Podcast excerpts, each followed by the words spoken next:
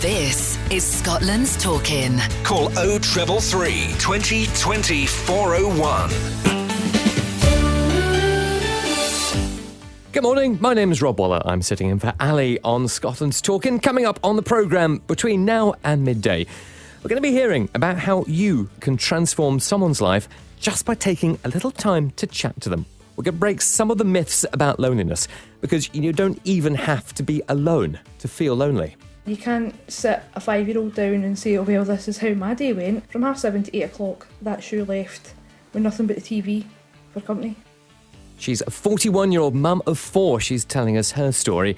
And you know, things are so bad for some people, they're dialing 999 just to hear another voice. We do get people that phone us repeatedly just because they want somebody to talk to.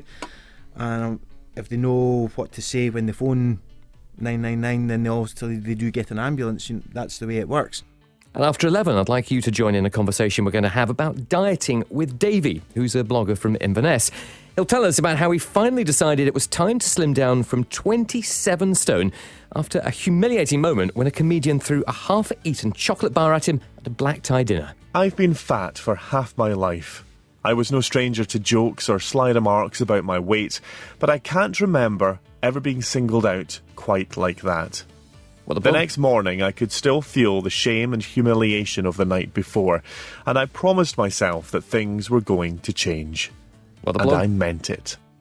Well, the blog's called Dinspiration, and it's a brutally honest account of a struggle with food addiction and the secret shame of being obese. I'd love you to have a join us on the programme this morning. The number to call is 0333 2020 401. That was Fleetwood Mac and Dreams. You know, we've really made a big impact this week on the station with our Take the Time campaign on loneliness. Now, the whole idea behind that was to encourage you to think about giving up just a little of your time and spend it with someone who's lonely or someone who's socially isolated. There was a motion even put down in the Scottish Parliament which has attracted cross party support. So it's uh, really been heard uh, in the corridors of power this week. Now, right from the start, I want to knock one myth on the head because this is not just about elderly people. It's not even about just being on your own. So listen to this. We spoke to a woman who's 41 and she's a mum of four, but she told Vicky Murray that she feels lonely. The only time you spoke to anybody, another adult, was if you were at school, picking up and dropping off. And then you spent your entire day on your own. And then at night as well, you come in, close the door, and that was you. During school holidays, we could go weeks without actually speaking to another adult. Now you've got, as you say, you've got the four kids running about you, and you've got quite a big family as well, and, and loads of friends. Did you still find that even when you were seeing them, that you still felt lonely? A lot of the time, you don't want to trouble people. You feel that other people have a job, they have their lives, their own families, and going and moaning about, oh my god, I'm so lonely. People don't get it. In hindsight, most people probably feel it a wee bit at the same time, but I just never bothered to speak to anybody about it. So a house with four kids in it, it's not exactly going to be a quiet house. It's not, you know, there's going to be loads of conversation, loads of chatter. It is, but it's no adult conversation. It's not, you can't sit a five year old down and say, oh, well, this is how my day went. You get the story of what happened at school, who was arguing with who, what they had for their lunch, homework done, bath, bedtime, ready for school again. From half seven to eight o'clock, that shoe left with nothing but the TV for company. And again, you don't phone people because they have been in all like their work or whatever, and you feel as if you phone somebody and you sit there for two hours talking on a phone and all you talk about yourself because you just keep rambling because you've not spoken to anybody. Really makes you think that, doesn't it? I wonder, can you identify with that? Is is that your experience as well? I mean, I totally know what she's talking about from from having the kids. You know, I've, I've got uh, kids that are, are five and ten, and sometimes they just talk at you. Just don't stop talking at you. But it's it's not like sort of um, you know conversation that you might get with an adult. You sometimes you, you can't connect with with a five year old. Uh, if you want to join the conversation this morning around this, uh, love to hear what, what you've got to think. You can talk about your experiences. Maybe maybe you do something to, to go and help. Maybe there's somebody a neighbour or somebody you know you pop in on regularly, or maybe you would love that to have someone do that to you. Uh, I mean, there are these uh, organisations we're going to find out about uh, during the course of the programme this morning who will match you up with people. It's almost like a kind of dating. Uh, quite fascinating what, what they do. We'll, we'll hear about that. If you want to take part in the programme, as I say, the phone number is 0333 2020 401. If you want to text, then text Rob followed by uh, your message to 61054. On the emails, it's rob at thegreatesthits.co.uk and on Twitter, we're at Scotland's Talking. Now, one of the things I heard this week that really made me think was uh, when a paramedic, Chris McLean, told us that some people end up dialing 999 and calling out an ambulance just to have someone to talk to. The thing we find with loneliness is no matter what age you are, if you're on your own and you don't have people to talk to, if there's something bugging you with regards to your health, however minor it may be, it can play on your mind.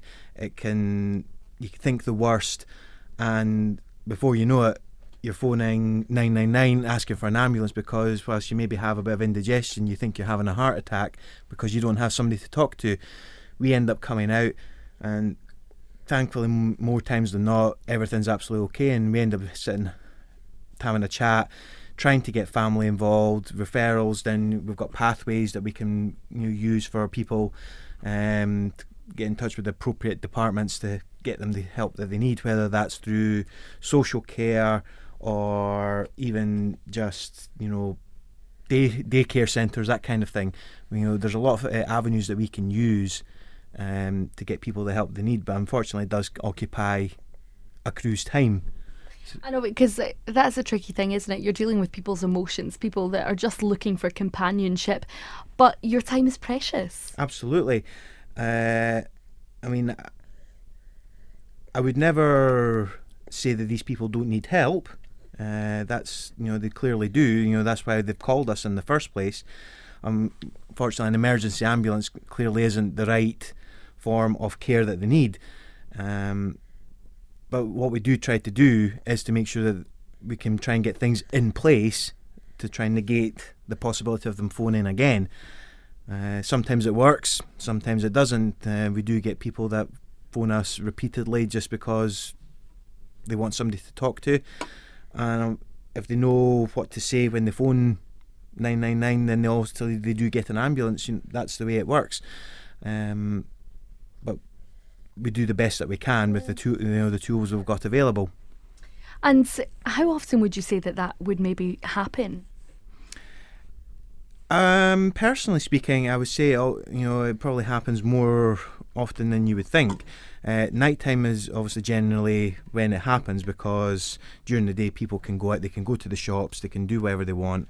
But at nighttime, there's nothing available to them, and especially if they don't drive, for example, you know, they don't have the means to get out and about on their own, so they're sitting in the house at night time thinking, "Oh, you know, what am I going to do?"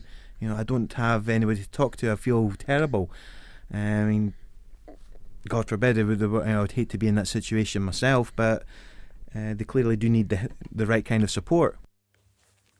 So that was our senior reporter in Edinburgh there, Hope Webb, talking to uh, Chris McLean. It's quite remarkable, isn't it? You know, uh, all these uh, emergency services, particularly the ambulance service, so under pressure at the moment, and obviously they're doing they're doing a vital job. They see it as a wider part uh, of their role, but even so, it makes you think about the ambulances that are tied up while they're going to, to see somebody who's just called just purely because they're lonely. And if you talk to the police, they'll tell you exactly the same thing happens to them. You know, emergency services almost like a, a branch of social services these days. Makes you wonder what we can do about it. We're going to come back in just a couple of moments and we'll have some of your thoughts. You're listening to Scotland's Talkin', the podcast. Join the conversation on Twitter at Scotland's Talkin'. Stephen's on the line from Glasgow. Good morning, Stephen. Good morning. Good morning. Um, How you, are you today? I'm very well. You, you think this is something to do with, with the modern world, I believe? Yeah, the modern world has changed a lot for, for, young nowadays because everybody wants to sit in the house and on these tablets, these iPhones, on these televisions, these DVD games. This is what's killed loneliness. You go back to the day when the youngins were all running about? You didn't have this technology and everybody was happy. I just think society in the modern world. But I had to, that last lady, there's a wee clip there you on with the four children. Ah, yeah. I can't believe how she says she's lonely and she wants adult company. Because it was adult company that's got her into trouble. I mean, I, I just don't understand That's- these, kind of, these people coming on and saying, "Well, these children. Yeah, you're, you're, you're making a lot of assumptions there, so let's let's not let's not go down that road, Stephen. But it's But it's in end of the day, she's saying that's causing loneliness. It shouldn't cause loneliness because My mother has eight children going way back in the time.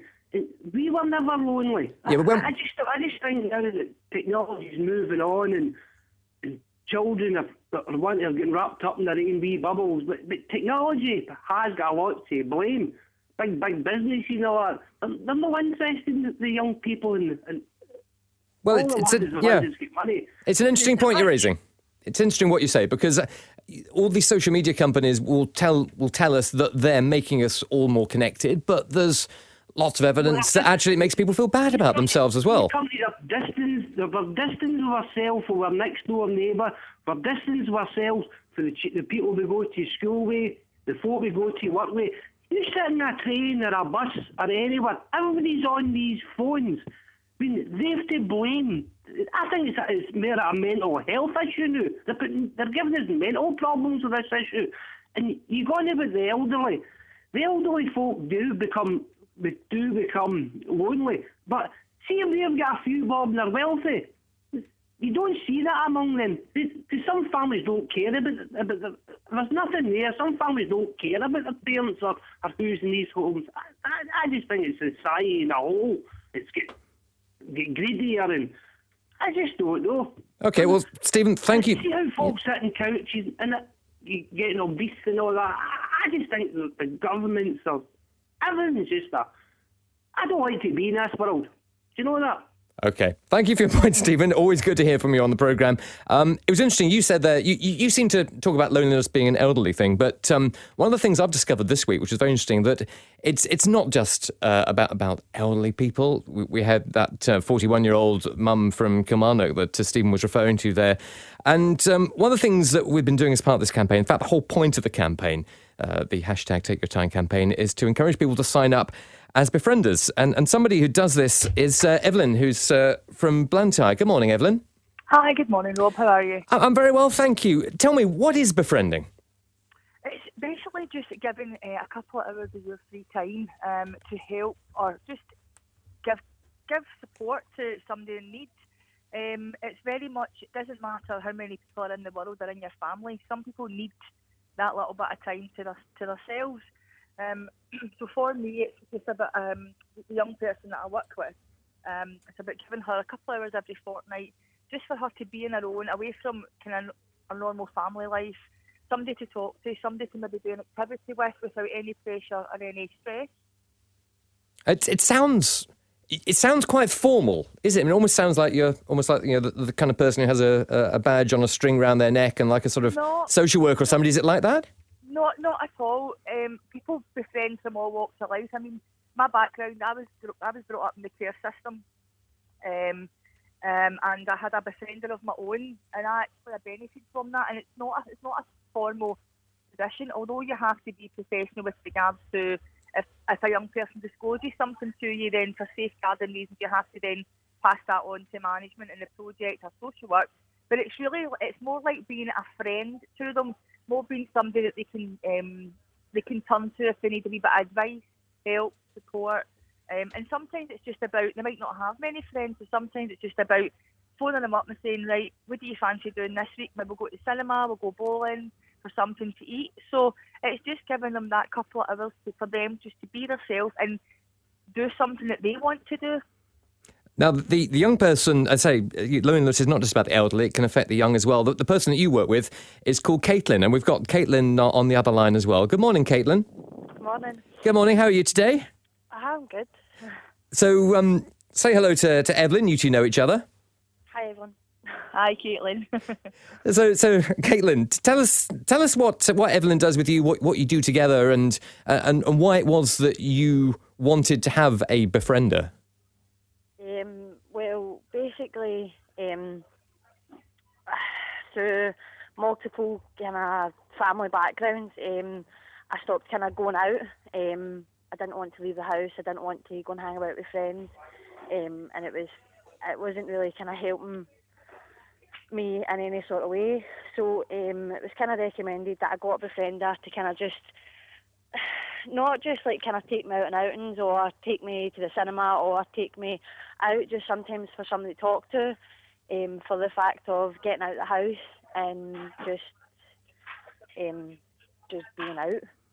Um, and not being stuck in the house all the time. How do you make? How do you make? How do you turn it into a, a real friendship? It does, and the kind of thing that I, I've been thinking about this week when we've been talking about and thinking about this topic is must must be really strange that you you were introduced to somebody and like here you go, here's here's Evelyn, and Evelyn is going to be your friend. I mean, surely it's a you know, normally making friends is a very sort of you know slow process. You know, it, it, it seems very odd that that uh, you'd be presented with somebody and this person is going to be your friend. I mean, does it take a lot of getting used to? It was to start with. It was kind of like, who is this person, and why why do I have to go and like talk to this person? But kind of straight away, it was like we were getting along. We were talking about things, and we were just comfortable straight away. There wasn't like an awkward part of it. Yeah, uh, Evelyn. I mean, you're you're you're quite a bit older than Caitlin, aren't you? I am, yes. Yeah. I'm not saying, but yes, I am. So, how were you worried that you'd kind of end up almost like being kind of like a surrogate mum, almost?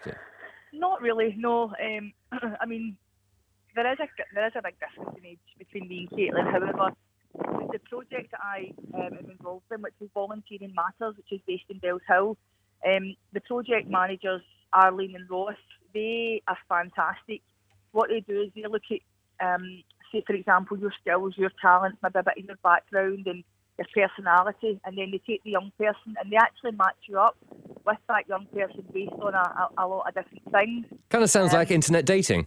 well, no, no, no. um, basically, when, when I first met Caitlin, um, yeah, of course, it was it was very nerve wracking because it was the first time I'd ever done something like this, and it was really I was kind of more concerned that maybe I would be too old for Caitlin, or you know, maybe she she wouldn't want to. You know, she wouldn't take to me, but straight away, as soon as we met, we organised our first outing, and then the first outing, both of us are not kind of, we're not that shy and retiring, so I think we could have turned the three hours into 30 hours by talking. Um, but the befriending project itself, you know, they're, they're, they're always there to support. Um, if you've got any concerns, and that's not just for me, that's for Caitlin as well. They can go, um, we can go and speak to them, um, and, and they would look at that. Um, but no, it was, and it's a, it's a fantastic. If you if you've got free time, it's definitely something I would recommend. Um, it's not just a point of helping a young person or supporting a young person, but for me, it's been a personal journey as well. Um, I grew just in, in general, I grew maturity wise, I grew um, as a person. It's helped me understand some of the things I went through as a young person as well, and um, and it's allowed me to support Caitlin not just with regard to family things or you know housing, but with that friendship, um, our relationships grew, and there's a lot of trust there. Um, I can rely on Caitlin; she can rely on me. Um, it, it's just I can't I can't express how much how much of a benefit it's been to both of- both of us. Um, just I think- Caitlin would agree. It, it's just one it's, it's it's been a relationship that has grown grew over the past year. Um, we ended up the befriending contract as such was extended for another six months. Uh, with Caitlin's circumstances, she, she need, just needed that extra bit of support. Um, and as I said, it's not about any sort of professional support. It's sometimes just being a friend who she can phone and say, you know, what you're up to, or I'll phone and say, you're all right? Um, normally, what happens with the friending is you don't have direct contact with the young person. Usually, it's through the, the carer or the kinship carer or the guardian.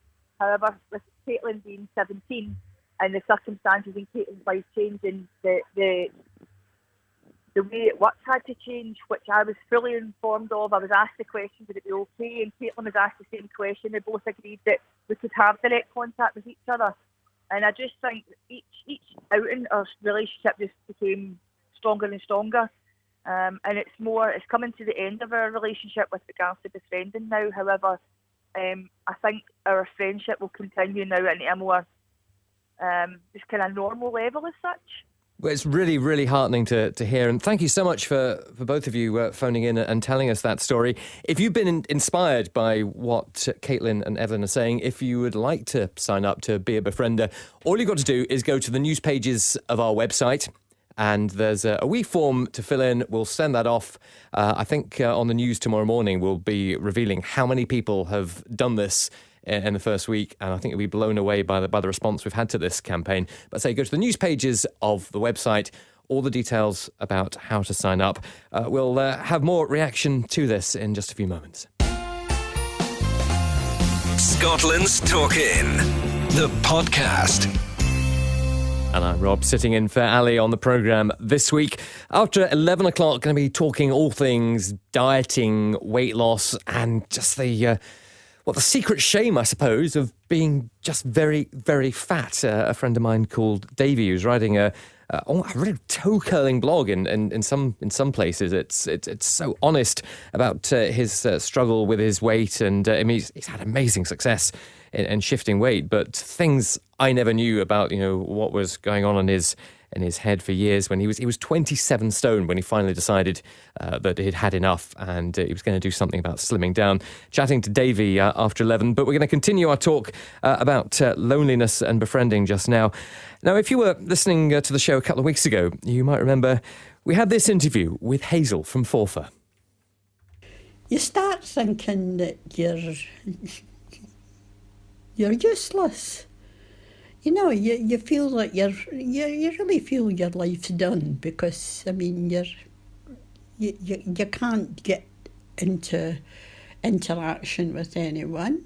And it is a two way thing. Company is, is, I think it's a very underestimated value to people who like me who are stuck in their houses all the time. Well, the reporter who was doing that interview was my colleague Hazel, who works in our Dundee newsroom. Good morning, Hazel. Good morning, Rob.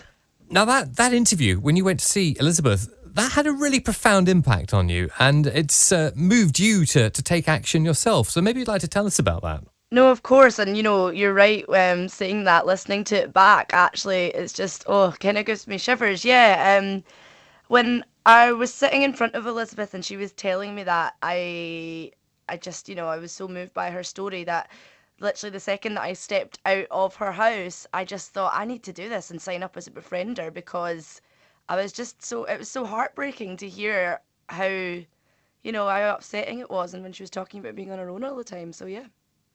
There's a, a big age gap between you. I mean, I'm intrigued by this connection that you made because um, well, how old are you, Hazel? Because it's actually your birthday today. So happy birthday. But but how old are you today? Thank you. 26. So you're 26. Yeah. Elizabeth is is 74. You must have wondered when you went to see her, you know, just you know how you were going to connect with, uh, you know, an old lady that you'd never met before, because well, you, you can't have much in common. Well, yes and no. She there was something that she said that really struck a chord with me. So when I was interviewing her and when I was speaking to her, I mean, you'll you'll probably hear it, you know, in more of the interview if you listen back. So she was saying, I'm such a sociable person. I'm a real people person.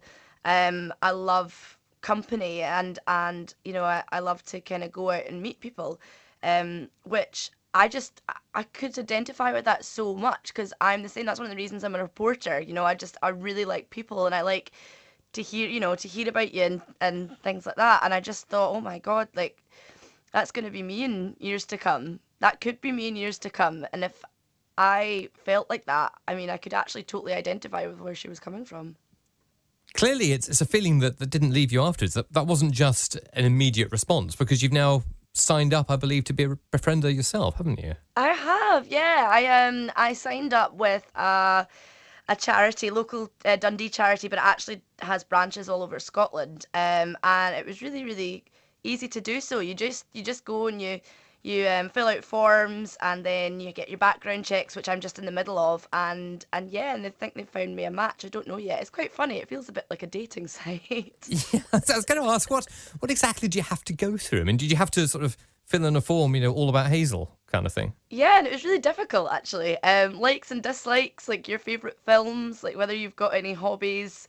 Um, looked a bit weird reading it back. I like to knit, and my favourite film's Jaws, so I uh, I put all them down, and um, and yeah, and then they they match you up with someone that they think has uh, similar interests to you, and then it's really informal though. I thought it would be you know it would be more rigid than it was. You just go and fill in that form.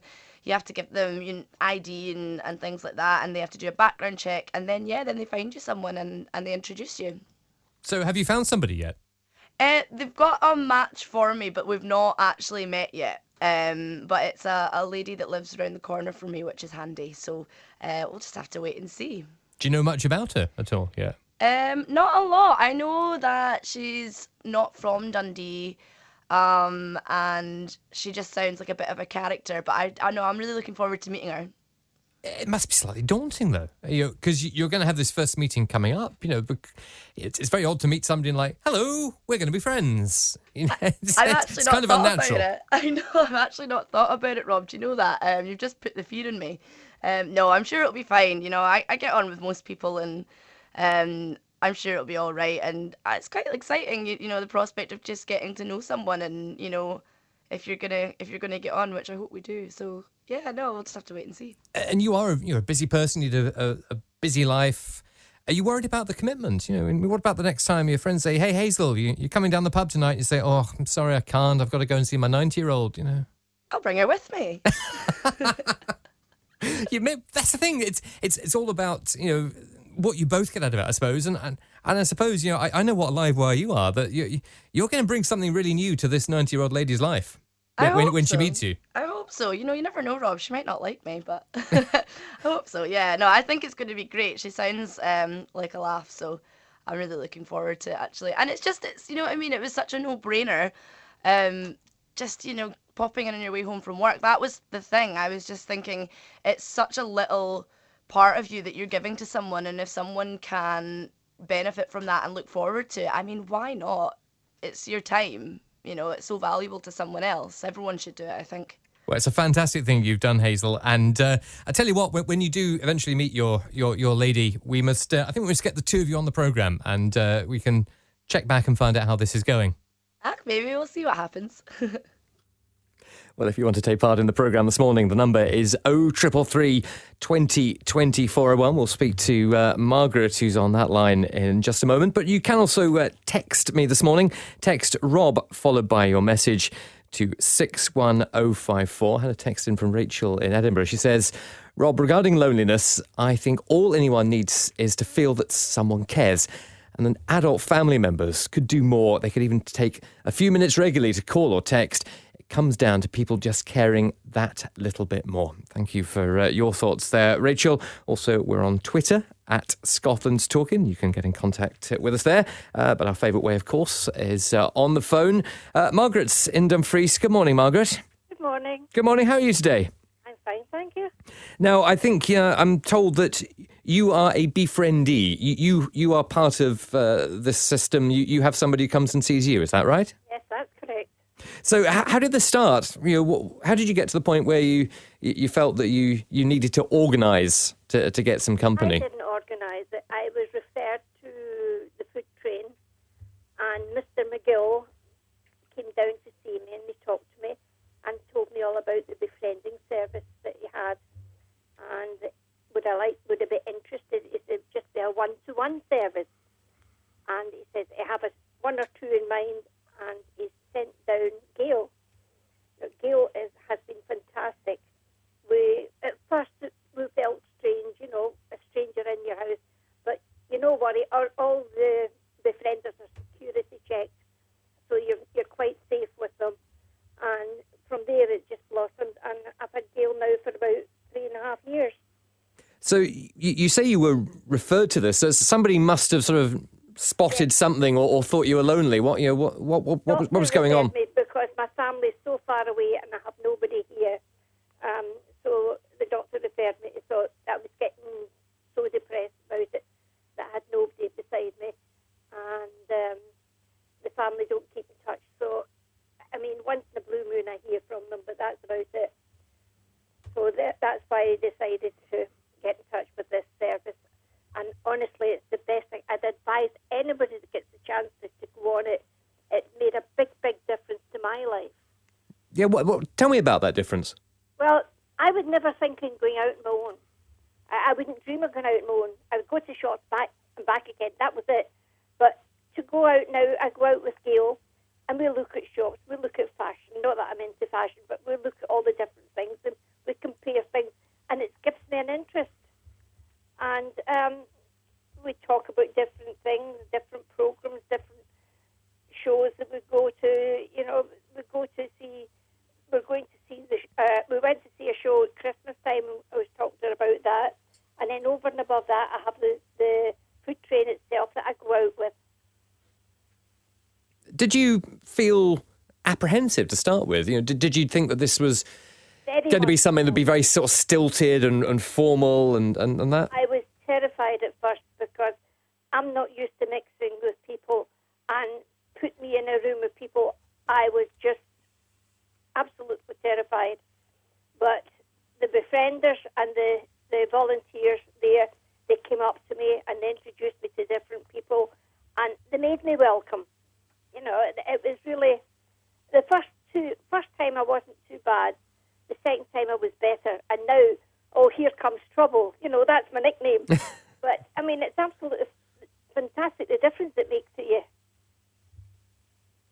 Yeah, I mean, are there other things that you know you could have gone and done? Is, is the fact is it the fact that there's just nothing around, or, or just actually that you were just a, a bit shy and didn't want to you know go and join clubs and societies and things? Say, I'm not one for mixing as a rule, but now that I've got this group of friends, we go all over the place. We go to to garden centres, we go to museums, we go to outings to the the, the, the coast, and we get fish suppers and come home again. You know, a lot of things like that. It's great. Well, that's that's wonderful to hear. Thank you uh, so much for taking the time to call in and uh, be part of the program this morning, Margaret. Uh, we're going to take uh, ta- take a bit of music, I think, here, and uh, after the news at eleven o'clock, we're going to move on to the topic of talking about dieting. So, my friend Davey is going to come on, and uh, I think you'll be amazed by what he uh, he has to say about his experience of slimming down from 27 stone. And I'd really love you to be part of that conversation as well. I think all of us must have been on a diet at, at some time. Uh, probably all fallen off the wagon as, as well. If you're inspired by Davey, give us a call 0333 2020 401. This is Scotland's Talking.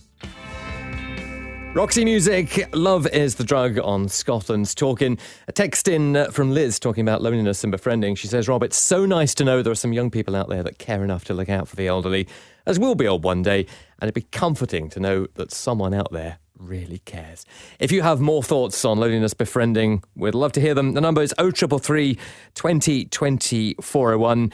After the news, going to change topic. Uh, we're going to talk to uh, Davey, a blogger from Inverness, and uh, let's not beat about the bush here. Basically, we're talking about being really, really fat. You're listening to Scotland's Talking, the podcast. Join the conversation on Twitter at Scotland's Talking. Hello, I'm Rob, sitting in for Ali in the second hour of Scotland's Talking. We're going to be meeting Davey and talking dieting. I've been fat for half my life. I was no stranger to jokes or sly remarks about my weight, but I can't remember ever being singled out quite like that. The next morning, I could still feel the shame and humiliation of the night before, and I promised myself that things were going to change. And I meant it. And it's quite incredible what has happened to Davey since that moment. It was at a black tie dinner. Very, very embarrassing, toe curlingly embarrassing. Davey's written all about it on his blog, and we'll hear about him and his story in a few moments. You want to join us? 0333 2020 401. Huey Lewis and the news and the power of love. Just before we move on, just a, a few uh, thoughts more about uh, befriending and loneliness because it's it's really got you talking this morning. Uh, another text come in. This one's anonymous, but it says.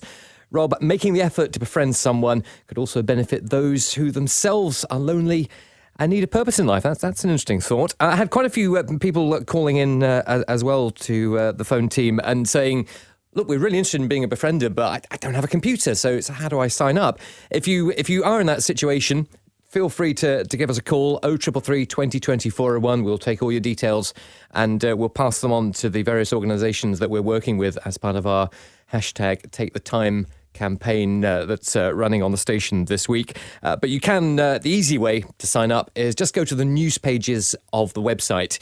Uh, look for all the uh, articles there called Take the Time, and there's a form you can fill in. It's, it's really very, very simple.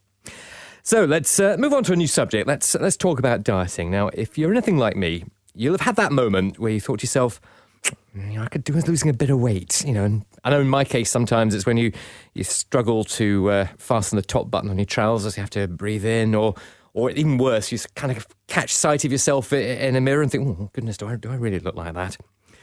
Well, what if one day you discovered that you can't fit an aircraft seatbelt around your middle anymore?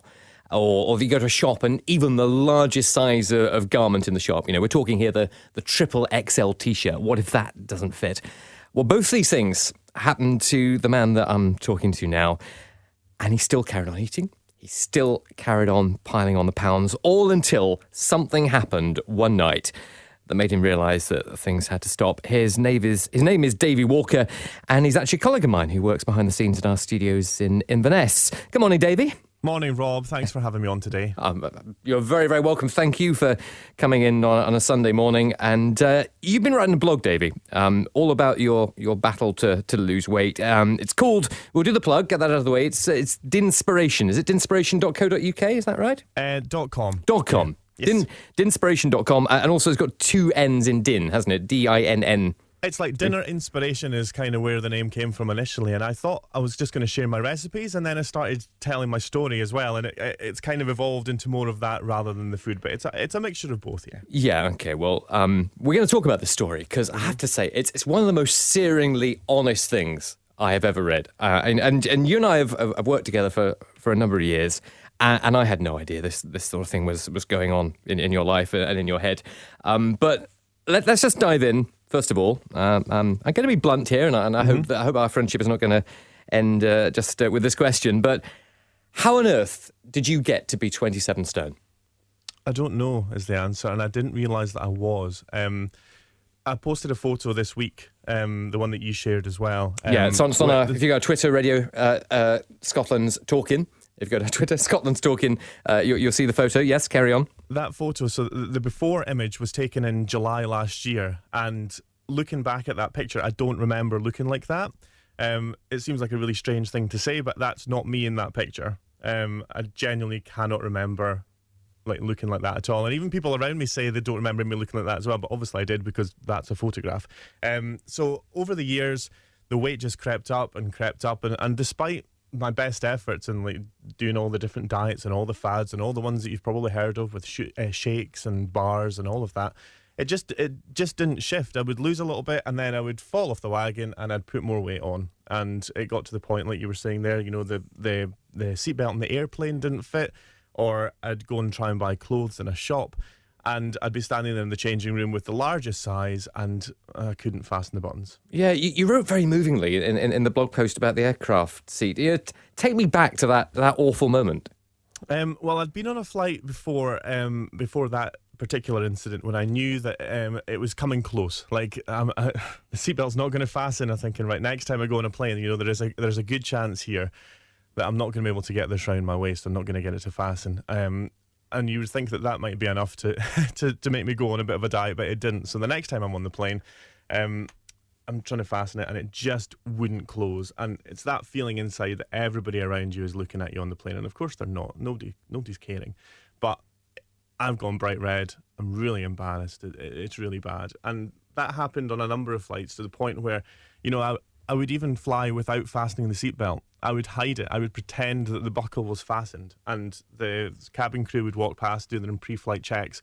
And whether they noticed that I hadn't actually fastened it, whether they didn't care, whether they didn't want to cause a scene or whatever, but my seatbelt was not fastened for a number of times that I flew. Um, and then on a flight last summer, um, I was in a smaller plane, and there was three in the row, and I was kind of wedged in between two other people. I mean, goodness knows they're small enough, you know, Yeah, no matter what well- size you well, are. Well, exactly. But it was uh, just a little sort of internal flight, so it was a wee plane, and um, the the people on either side. It was the middle of the summer, as I say, so it was really hot. The people on either side of me, I thought. "Oh, I'm such an inconvenience to these people because I'm taking up so much space, and already had the the seatbelt extension on, and um, the the stewardess was at the front, and uh, I could see her looking at me, and I thought, oh no, she's she's thinking the same as me, and then she walked up the aisle and she slipped me a bit of paper, and I read it, and it said, Mr. Walker, if you'd be more comfortable, then feel free to move to another seat. And she gave me the seat row and the number to tell me where to go. It was a, a seat that was more available and it had more leg room and stuff. But I just, how, how would you get up all of a sudden and go and move to another seat. The people either side of me would be judging me and all of that. So I didn't. I just stayed put. I did the British thing and just said nothing. I mean, did getting that note did, did did that make you feel better? Like, oh, some, somebody really cares, Yeah. or, or or did it actually make you go, oh no? Yeah. Yeah, it, it was kind of a bit of both, to be honest. But it was quite nice. I thought, actually, do you know what? She wasn't sitting there judging me. She's she's realised the predicament that I'm in, and she's she's done something to try and help me. So when I was leaving the plane at the end, and she was at the front saying cheerio to everybody, I said, you know, thank you very much for sending that, for like passing that note. I really appreciate it. Yeah, you said it was an internal flight. I, I, I think we deserve to, to to mention the airline, and because clearly somebody has really paid attention in their customer service training there. Would you Would you like to tell us who who that was? Absolutely, it was a Flybe flight from Birmingham to Inverness. There you are. And I think that that's uh, just the the way that she phrased the note. It was just perfect, wasn't it? You know, yeah. absolutely. Um, you know, just very simple. She'd even taken the trouble to work out what seat I was in and look up my name. Like that's personnel. That's sort of making it personal, isn't it? Yeah, and um, even after that, you didn't change your your your your life. That that wasn't what prompted you into into going on to this diet that's that's been lasting for for the year and, and had phenomenal success. No, that's No. right. There was um, There was another incident. Tell us about that Yeah. incident. it was a dinner. Uh, it was a football dinner at a hotel, and I was already sort of feeling quite bad about the event. I didn't really want to go because I'd been to get measured for a kilt, and uh, previously, despite not being able to buy clothes in normal shops, I've never had any bother at the kilt makers. So they've always managed to find me a kilt that fits, and they've always had a jacket that fitted as well. But this time, um, the waistcoat didn't fit. And the jacket didn't fit, so they got me a Jacobite shirt, which fitted just and no more. It wasn't very comfortable. And, and these things are big and floaty, aren't they? They are well. Normally Well- they're big and floaty, but it was like being wrapped in cling film, Rob. Let me tell you. Uh, so, so I'm wearing this, and I'm already self-conscious, and I thought, oh, I don't want to go to this thing. I really, this is not good. So I'd phoned one of my colleagues and said, you know, I'm really uncomfortable. I don't think I'm going to come. And she said, no, no, no, just come. It'll be fine.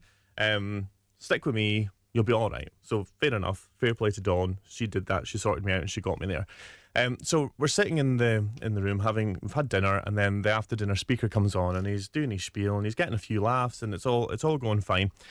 And then he started on a bit of chat about weight and dieting and stuff like that. And I can't even remember what he said. And actually, the words are not important. It was how he made me feel because he went into his inside pocket in his jacket and he brought out a twirl that was half eaten. So one of the chocolate bits had gone and there was one stick left in the packet. And he walked over to me and he flung it at me and it landed in front of me. And everybody looked round and there was a sort of a slight ripple of laughter, but there was definitely a feeling of awkwardness in the room. Um, and inside, I was just like, oh my God, get me out of here. Just get me out of here now. And he made a comment as well, didn't he? Yeah, basically like, you'll still be hungry after your dinner, you know, words to that effect. Yeah, that's not funny, is it? I mean, that, that that's not how comedians should behave. It was horrible, and you know, you could tell by the looks. Some people found it funny, obviously, and probably the ones that were more drunk than others. But the, the ones that most people in the room were looking over, and they could they were just sort of the look on their face was they, they felt sorry for me, and whether they felt sorry for me because of how big I was, or how or they felt sorry for me because of what he'd said, I'm not sure. Um, but they felt sorry for me, and a, a few people came over to me afterwards and said, you know, that was really out of line. Um, he shouldn't have said that, which which was nice. They didn't have to do that. But Yeah, I mean, that, that, that's, over, yeah. that's not comedy, that's playground bullying. No, yeah, exactly. And um, yeah, so I know the guy's name, and I haven't sent it to him yet, but I am going to send him a copy of that blog to say, by the way, what you did was pretty nasty, but actually, um, every cloud and all that, because it actually was the thing that sort of spurred me on to make all this change. Yeah, so. we'll we'll go on to talk about that in, in just a moment. But um, I'm want to just bring in Donald into the conversation here because Donald has phoned us from Edinburgh, and uh, I say if, if you've been if you're listening to, to to David's story, if you've if you've been in that situation, maybe you've been that person getting the extension uh, on on the seatbelt in the plane or whatever. If if you've uh, been trying to diet, trying to lose weight. If, if it's if any of this is striking a chord with you, please, we'd love you to come in uh, and and join the conversation. Let's all have a big chat about it. The number's 0333 2020 401. Uh, Donald, good morning. Good morning, Rob. Good morning. I'm, I'm so glad you, you've called in. Um, Actually, I've been listening about it, Rob. yeah, what, what's what, what, what's your take on this? Uh, I'm in a wheelchair and I've got di- diabetes, and I feel that and I can't lose weight at all. I'm eating I eat Chinese every Saturday. When I eat chips, uh, I want to eat fat, fatty things. Uh huh. And I just can't can't shake the weight off. Do you, do you mind me asking how much you weigh? Do you, do you know how much you weigh, Donald? Just a minute, Rob. I'm going to stay awake, Craig. Thirteen stone. Thirteen. That's that, that doesn't sound like goodness me. I'm I'm, I'm more than thirteen stone. Um, but how, how much you how much you trying to lose? How much am I trying to lose? It? I'm speaking to a caterer, Rob, at the same time. I'm only I'm only four foot ten. I I see. Right. I mean. It's, it's- I mean, it's difficult, isn't it? I mean, because the first thing that you know people would say to you is, "Oh, well, do more exercise." But you know, I I, guess that's that's unlikely to be an option for you, is Donald, isn't it? I mean, if if if, if you're in a chair the whole time. Aye, and it's very upsetting, Rob. You know. Ah, I, I mean, do people do, do you get kind of looks and comments and things? Um, yes, I do, Yeah. and and it's very embarrassing. And and how do you how do you respond? I mean, because I was I was motivated, you know, particularly to, to get Davey on the program because I said I worked with Davey for so long, and I always thought that Davey was perfectly happy with the size he was. It was you know everything was absolutely fine. You know, yeah, I'm I'm big and I don't care. And it wasn't until I read the blog that I realised how much Davey did care. And this really was eating away. I'm talking at you in the third person here, Davey. You know, Phil. you know, I, I mean, is this is what Donald's saying striking a chord with you? Yeah, absolutely. Donald, I'm interested. You're talking about the Chinese and stuff like that. You, when you eat that food, how does it make you feel? It makes me feel um, only only eat, eat it once a week, and it feels it makes me feel I'm putting more, more weight on. You know, hmm But you you can't stop yourself from doing it. I can't stop myself from doing it. And how much do you eat? Uh, just half. Okay, so you're not having loads, but you obviously get to the point where you feel that you have to have it. Aye. I know it's it, it's it's really hard, isn't it? I mean, uh, Rob, you and I were chatting about this during the week. You know, we were saying if you're addicted to alcohol, drugs, gambling, whatever it may be. I mean, food is an addictive thing, especially especially junk food like that. Um, and I still factor in treats into my diet, but I know that if I go to the drive-through, it's not going to end well. And also, I was telling Rob on the phone there, I've got diabetes as well. That doesn't help. Mm-hmm. No, no. Is, is that is that the type one or, or the type two? You know, is, it- is it the one you have to have uh, the insulin injections for, Donald? That type two. Type two. So I mean, and this is the one that they say is purely diet controlled. I'm, I'm on tablets, Rob. Right. Uh huh. Yeah. But you know, it, it. I mean, it, it can be a serious thing. You know, because it can it can cause all sorts of other complications. It's a, it's a massive issue all across Scotland. Uh, Donald, what? yeah. so- sorry, Rob. Uh, Donald, what? What did your doctor say about it? Have you spoken to your doctor? What did my doctor say about it? He said I'm allowed a treat now and again. because I spoke to my doctor just this week actually, and I, I just sort of it just cropped up in conversation that I'd lost seven stone in the last year, and he was astounded for a start, but also. He, I told him the entire story, and he was kind of inspired. And uh, it was the first appointment of the day, and he says, "You know, you really set me up for the day." He said, "It's really hard being a GP. A lot of people come in here and they don't know how to help themselves. They want a quick fix, um, and and they're really struggling. But I, I was just interested to know kind of what your what your doctor sort of take on it was. You know, did the doctor dismiss it or just say right, you need to go away and lose weight, or did they No, give no, you any kind of I help? once, once a week. Is Mm. there any? Is there any way you can give me help some way? I'm not a professional, unfortunately. All I can do is sort of share what's what I've done, and and, and a lot of it is down to exercise as well as the food. Now, obviously, you might find that a lot more challenging. I want, I um, a wheelchair. yeah, that exactly. That, that's what I mean. But I mean, um, ultimately, um, it, it's all about calorie deficit. And if you burn more calories than you eat, then you will lose weight. So you know, perhaps finding a, a personal trainer or, or a dietitian or a nutritionalist or somebody like that that they can help you work out how many calories you need per day. And then working out a plan that would allow you to stay within that, and you will lose weight. It's, it's science, basic science, you know. It is worth saying as well that also if you if you go if you're online, Donald, if you if you go to David's blog, uh, dinnspiration.com, uh, there's lots lots of recipes uh, on there, and it's, it's obviously as uh, Davey says, it's about your calorie intakes, it's about your portion control, and we'll, we'll go on to talk uh, about that a wee bit uh, a wee bit further on uh, in in the show. But um, Donald, thank you so much for, for, for calling in and, and joining in the conversation there. The number's 0333 20 20 401 if uh, you want to uh, join in the conversation that Davey and me are having. We'll have more after these. Scotland's Talking. the podcast. The conversation uh, that I'm having with uh, Davey Walker, a blogger from Inverness, talk, talking all about how he's uh, slimmed down from 27 stone. How, how have you done so far, Davey? In a year? Uh, seven stone. Seven stone in just over a year. Is that good? I'm pretty happy with it. That's good. I, I don't know. I don't know. I've, I've, I've, I've never had to, to. In fact, you know what? I've never actually been on a diet at all, actually, because um, I, I, I have I, I just have this thing in my head that I just think it doesn't work, but it doesn't work for me, maybe. But we'll we'll explore that. I think a wee bit uh, a wee bit going forward. Um, getting lots of uh, lots of response to this, particularly on the on the text. If you if you want to text in, text Rob followed by your message to six one zero five four. There's someone who's not given their name here. They said, Rob, what is the answer on dieting when you feel that you just have to have that food? Uh, that- that's talking about that food addiction thing. We'll we'll, come back uh, to that. Um, just before the break, we were we were talking about the the thing that finally convinced you that you had to lose weight. You, you've been describing being at this black tie dinner in an outfit you know that you barely fitted into. And it wasn't even a black tie outfit. And then this alleged comedian throws a half-eaten chocolate bar at you as part of his act and, and makes a comment to the whole room, and, and you're dying with embarrassment inside. And, and and this is the bit where I think this really gets interesting. What did you do after that dinner? I had a kebab.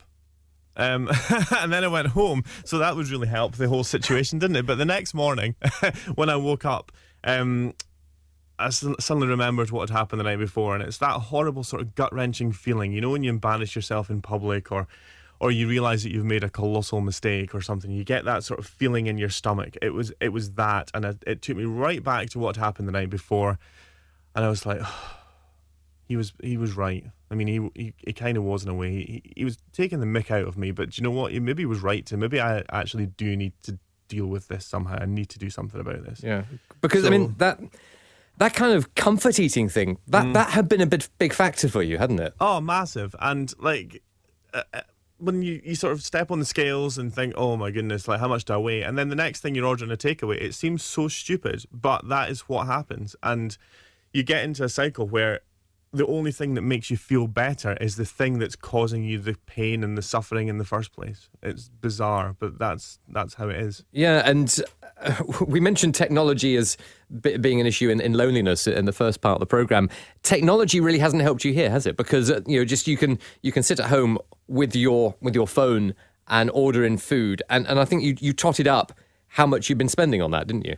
Yeah, so one particular app, I went back through my order history and had a look to see just how much I'd been spending. And I found a week um, in 2016 where I spent £107 on takeaway deliveries. Um, and it was over six six consecutive days, basically. So Um, every day that that that was how you ate. yeah, that's what I did, and uh, I would go home and, and I would tr- I would sit there on the on the on the sofa with my phone in my hand and the app open, and I would see all of the takeaways that were available, and I'd go, I'm not going to order one tonight, so I'd close it down, and then I'd open it up again, and I'd go, oh maybe I'll have the Chinese tonight. So you go into the local Chinese takeaway, and then I'd pick and I would choose and then I would close the app again. And sometimes it would take me about an hour. And so my willpower was trying to fight against me. But and then inevitably I would just give in and then end up ordering fifteen pounds worth of food. And that app has made it worse. You think you? It would have been if you'd had to get up off the sofa, get into your car, or heaven forbid, even walk to the takeaway. It would have been easier to resist. You think? Even phoning as well. Like even if I had to phone the takeaway and potentially speak to the same person six days in a row on the phone, that I think would be quite embarrassing. But to be able to do it anonymously through an app, then yeah, it was a doddle.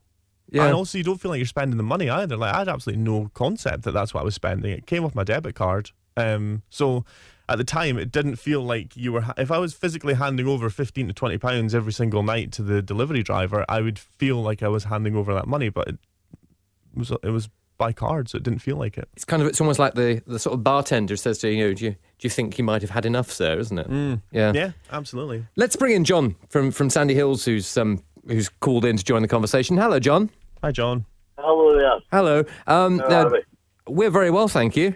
Uh, you're you, you've called the program before. I've spoken to you before, John, and I know that you're a taxi driver. So you you spend all day sitting down. That that's not good news. You know, if if if you're trying to be active, trying to lose weight. I mean, are you trying to lose weight? yeah, I'm co- I'm a, I'm in a constant battle with um, my weight. I have dropped. I'm not grossly overweight, but I, I'm overweight enough for it to affect my health. Um, now, the annoying thing that I get and the hard thing that I get is I'm 22 years a taxi driver. Now, when I'm knowing my taxi, people look at me and say, overweight, that's just going to be lazy and uh, greedy and this and that and the next thing. And it's a total lie. There is thousands of people in this country who are employed driving either taxis, buses, lorries. Now, when you're out and doing a 12 hour shift and you're finished that 12 hour shift, believe me, the hardest thing in the world to do is then park up your motor, lift your bag, and go to the gym for an hour and a half.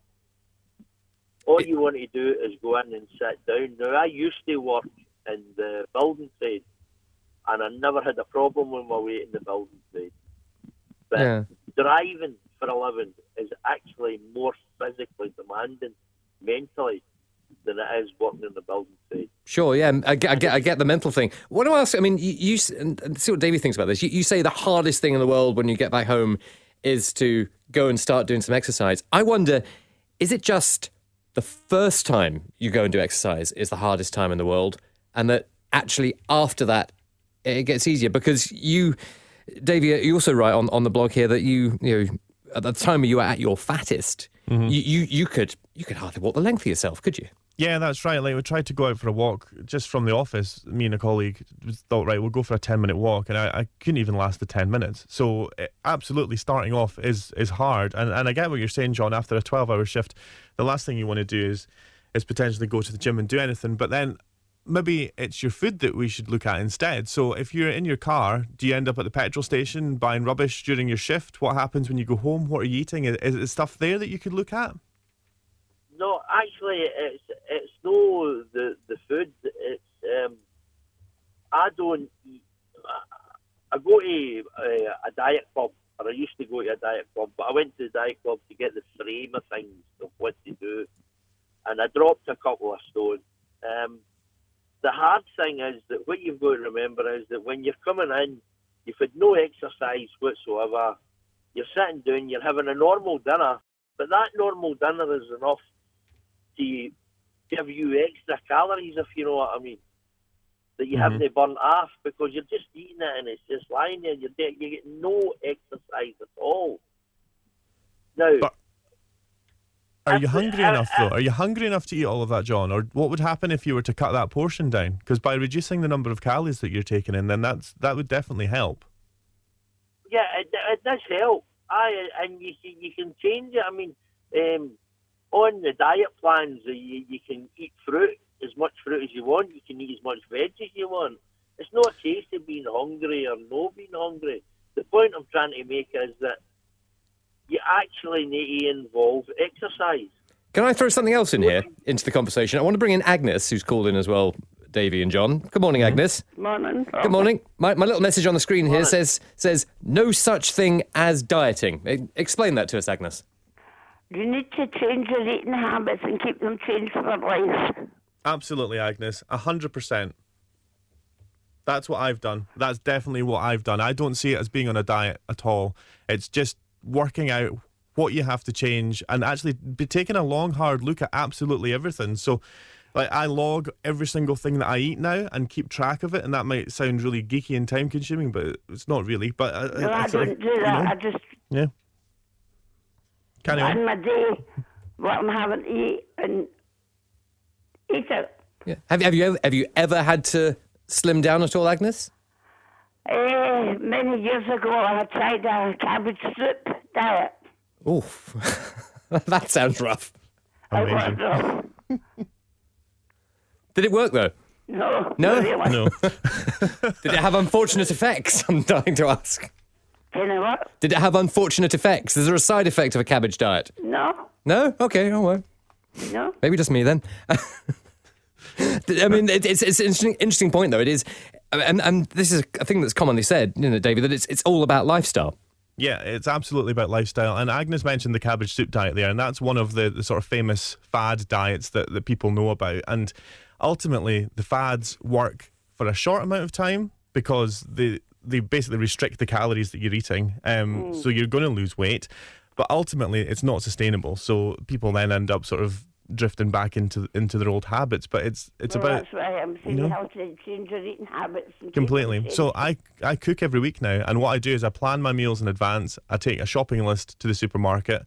I don't look at anything other than what I'm buying, so I'm not tempted to. Oh, there's a three for two on the chocolate bars, for example.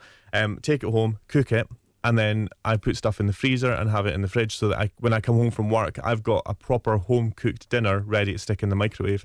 It takes a couple hours every week, and it means I don't have to worry about what I'm going to eat. It's all Well, planned I'm out. not a great one for the microwave. No, but it's all proper. It's all proper food, Agnes. Though. up. Yeah, but it's all proper, proper home cooked food, and it means that when I get home from work, and there's the possibility that I'm going to be tempted, that I don't end up straying off and ordering stuff on the app, or, or end up at the at the drive-through or whatever. But it, as, as you say, it's about changing your lifestyle, and it's finding what works for you. So for me, that works. I can go in and I know that in the freezer or in the fridge, I've got something that I made and I know what's in it and it's not got any rubbish in it. And I'm going to have a proper meal on the table within three minutes of getting home from work. And that's going to stop me from being Mm. tempted to eat rubbish. Well, we'll go on to talk about um, some of the recipes perhaps on your site, Davey, and some, some of your some more of your sort of tips and, and what your experience has been. Thanks, Agnes and, and John, for for joining in uh, the chat there. At the number 0333 2020 401, you can text Rob, follow by message to 61054. We're on Twitter at Scotland's Talking. Uh, more diet chat in a few moments. You're listening to Scotland's Talkin', the podcast. Join the conversation on Twitter at Scotland's Talkin'. I'm Rob, and on the uh, line from the studio in Inverness is my colleague Davey, who's uh, the blogger behind Dinnspiration, telling us about how he's lost seven stone, down from 27 stone in uh, just a year. Uh, you can join us. Uh, that number, 0333 202401. Love you to be part of the chat. Uh, you can also text, text Rob, followed by your message to 61054. Um, got a couple of these uh, coming in, Davey, to, uh, to put to you. Uh, this comes from Liz. She says, um, Hi, Rob. I've been on a diet a few times, and once I reached my goal weight, I found myself slipping back to my old ways, and, and I'll put on more weight, so the diets don't work. I found that uh, I need to have smaller portions and take exercise, such as walking, which has helped me to retain the weight I'm supposed to be. Uh, that sounds like common sense, doesn't it? Yeah, uh, all these things sound like common sense, though. But I, that's the problem is that actually your brain tries to trick you in various ways, especially when you enjoy eating. Um, but I I think what I was just trying to say there, though, is that if she's getting to her target weight, what, what I'm planning on doing anyway, when I get to my target weight, is to set myself a limit. So if I get to Let's pick a number. So 15 stone, for example, is where I'm trying to get to next And- and within the next year, which that's- is that's really a low. I Well, mean- in comparison from Yeah. when I've started, yeah, absolutely. Yeah, but you're, you're, you've you've got the height, Davey. You're six foot two. I mean, you no, you know- that's true. That is true. But um, when I get to 15, I want to set an upper limit of 15 and a half so that I know that, say, I go on holiday or or just life gets in the way or whatever. If I start creeping towards the 15 and a half mark, then I now know what to do to take drastic action to then bring it back down and get it under control again. Yeah. That's- do you do you weigh yourself every day or every Yeah. week, or how often do you check it? I do it every day. I should really just do it once a week, but I'm kind of obsessed at the moment. so yeah, I step on the scales every day, and it, and it kind of fluctuates through the week. Um, but I do sort of keep quite a close eye on it. Yeah. Do, do you not worry ab- in, in a way that, that it does become a bit a, a bit OCD, a bit of an obsession? Yeah, absolutely. Even things like um, part of the, the sort of group that I'm in at the gym, um, we have a secret Facebook group and we share our food every day. And even over the holidays, when we all kind of stopped doing it, I was still doing it because it was just, it became habit, but it was what I needed to keep me on track. Mm. And it's interesting, you know, we talk about just stepping on the scales. That was something that was eye opening when, when I was chatting to you about what we were going to talk about uh, on the programme this morning. Um, you revealed that actually you'd never been able to see how much you weighed before because you couldn't find any set of weighing scales that went high enough. Yeah, that's right. There was a, a point where the scales that I had at home stopped working, and not because they were broken, it was because I was too heavy for them. Just came up saying error. one at a time, please, that kind of thing. So I had a hospital appointment one day, and they wanted to weigh me, and um, I stepped on the scales um, in the in sort of consultation room, and uh, the same thing happened. It said there was an error, so um, they called for some other scales to be brought through, and they were built into a seat. um, and they obviously had a sort of higher capacity. And Ah, again, I was just I was so embarrassed the fact they'd had to bring in this special equipment basically to try and weigh me, which seems like such a normal thing to happen when you go to the doctor. That to bring these special scales in. Yeah, I mean, you talk about that that that, that sort of embarrassment that, and, and obviously we've we've chatted about why, you know, why you got to that size because mm-hmm. you just ate. Yeah. But there's a text here from Jim. He says, Rob, my wife Beverly suffers from hernias in her stomach. And she sometimes struggles to put on seatbelts in airplanes, like you talked about. She says, A lot of people just think she's fat and still we start talking to them and explain her condition. That's from uh, Jim McLaughlin. It's actually uh, texted in from, from Kettering in Northampton. We've gone intercontinental on this programme nice. this, this morning. Um, but, but that's the thing as well, because, you know, people, people can be fat for all sorts of reasons. They can be fat because they spend 100 quid a week on takeaways. Mm-hmm. Mm-hmm. But- or they may but- have another underlying yeah. reason, and you know you should never just don't judge a book by its cover, is the, the old adage, I guess, and it and it kind of rings true here as well, doesn't it? You've no idea what the the reasons may be, and and it's all very well to sort of look at somebody and go, well, they're fat, they obviously don't care about themselves, or they don't care about their body, or they eat too much, they're greedy, whatever it may be. You're making loads of assumptions, but actually that person may have already lost a lot of weight. You know, somebody may look at me now weighing 20 stone and think, oh, he's let himself go, but not realize actually that I'm on the downward spiral at the moment. I, I'm still losing weight, so you know, Yeah, and it, be nice. You've you've talked and, and written uh, about you know that, that secret shame of knowing that people are looking at you and, Mm-hmm. and what they're thinking, but that must be so much worse if if like you know like Jim and his wife Beverly, you're like dying to tell them no, it's not because I'm just stuffing my face the whole day. You know, there's there's, there's a reason. I know, this. and it- and it- and it's, and you could say, well, don't care what other people think, but obviously everybody does care what other people think, and it's really hard. So yeah, that's that's not nice. Yeah, if, if, you uh, if, if you're being uh, uh, feeling a connection to anything that uh, that Dave is talking about, um, still time to, to join us on the program. The number's 0333 2020 401. We- We'd love you to be part of the conversation. Um, Davey, I, I mentioned that um, you, your your blog, Dinnspiration with, with two Ds, is, is not just uh, about the, these blog posts about your your, your losing weight. Uh, you've got a lot of recipes on there as well. Uh, have you have you become um, one of these sort of uh, celebrity chef type people who's just obsessed with cooking now? I'm the new Joe Wicks. Um, uh, I didn't cook before. Like I couldn't cook. I would buy things that you could heat up. I was a heater upper rather than a cook before, and that's what I did the times that I wasn't phoning the takeaway or ordering online. I was, was ding ding dinners. Stuff. Yeah, exactly. You can chuck in the microwave or, or chuck it in the oven for half an hour or whatever. Whereas now, I actually spend quite a bit of time just sort of working out what I'm going to have to eat the next week and planning it and, and, and making stuff. Like last week, I had nice gammon steaks with like a creamy leek mushroom and mustard sauce. Now, making a sauce from scratch six months ago, a year ago, that's not something I would have done. But I'm now doing things like that, you know, making risottos, chilies, curries, loads of pasta dishes, things like that.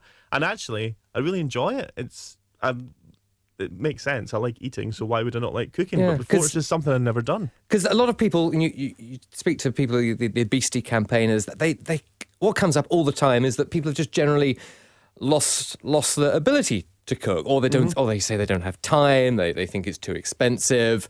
Uh, they blame lack of cookery classes in schools. All sorts of reasons people quote, but it just comes back to the fact that people just don't want to cook themselves or can't cook themselves. Absolutely, and I live on my own, so making a meal for one is sometimes tricky to do that every single night and then keep your portion small because you end up making loads and you think, oh, I'll keep some of that for tomorrow. And before you know it, you've had the leftovers already, so you've eaten two dinners instead of one. So, what I do is I plan my food in advance, I go and shop for the entire week in one go. I take it home. Normally do this on a Sunday. I'll then cook my um like a pan of soup to do my lunches for the whole week, and then I'll cook my meals for the week.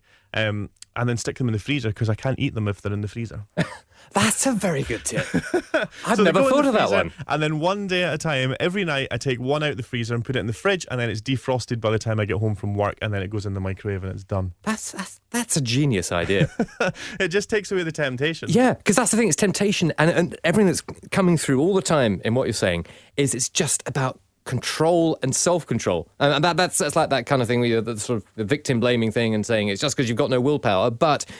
But you do have to have willpower to do this. You, there's no getting away from it, is there? A hundred percent. And there was um, a series on TV recently with one of the celebrity chefs, and he was sort of cooking stuff to help you lose weight. And one of the recipes he did was like for twelve breakfast muffins, and I was like, show me a fat person that can cook twelve muffins and not eat them all in one go. Like, who's going to have one at a time? So I thought that was just a waste of time. But you know, that's what it is for me. It's about being able to control it that's why I stick it in the freezer, and I just don't have anything in the house that can be eaten there and then because Yeah. it's not going to end well. That's my one takeaway thing from this show. boom, boom. The only takeaway, Rob. The only takeaway.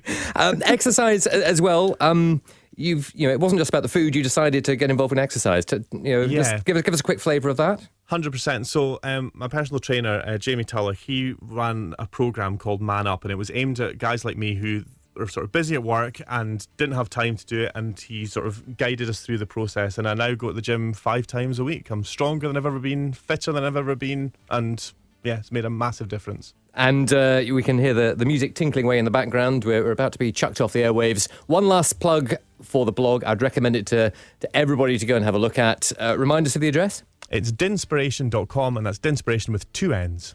That's brilliant. Davey, thank you so much for, for coming on air this morning, being being so honest.